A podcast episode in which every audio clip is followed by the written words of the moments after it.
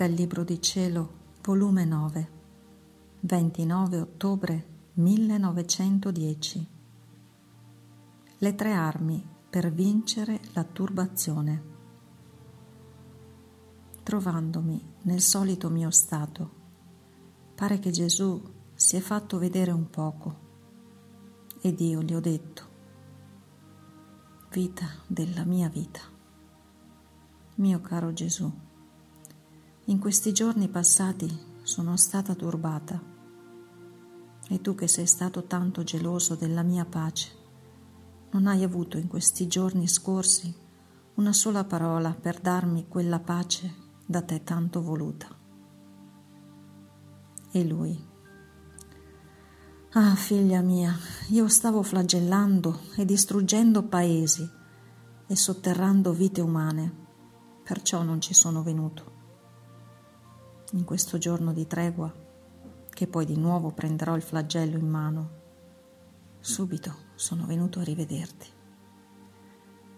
Dunque, devi sapere che le cose fatte con purità di intenzione, le opere giuste e tutto ciò che si fa per mio amore, se io non lo premiassi, mancherei a un dovere di giustizia, e tutti gli altri miei attributi resterebbero oscurati.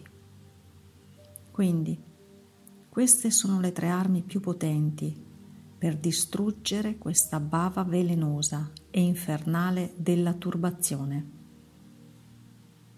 Onde, se la necessità di flagellare mi costringesse a non venire qualche giorno e quest'aria d'inferno ti volesse investire, mettile contro queste tre armi: la purità di intenzione, l'opera giusta e buona in se stessa di vittima, e sacrificarti per me.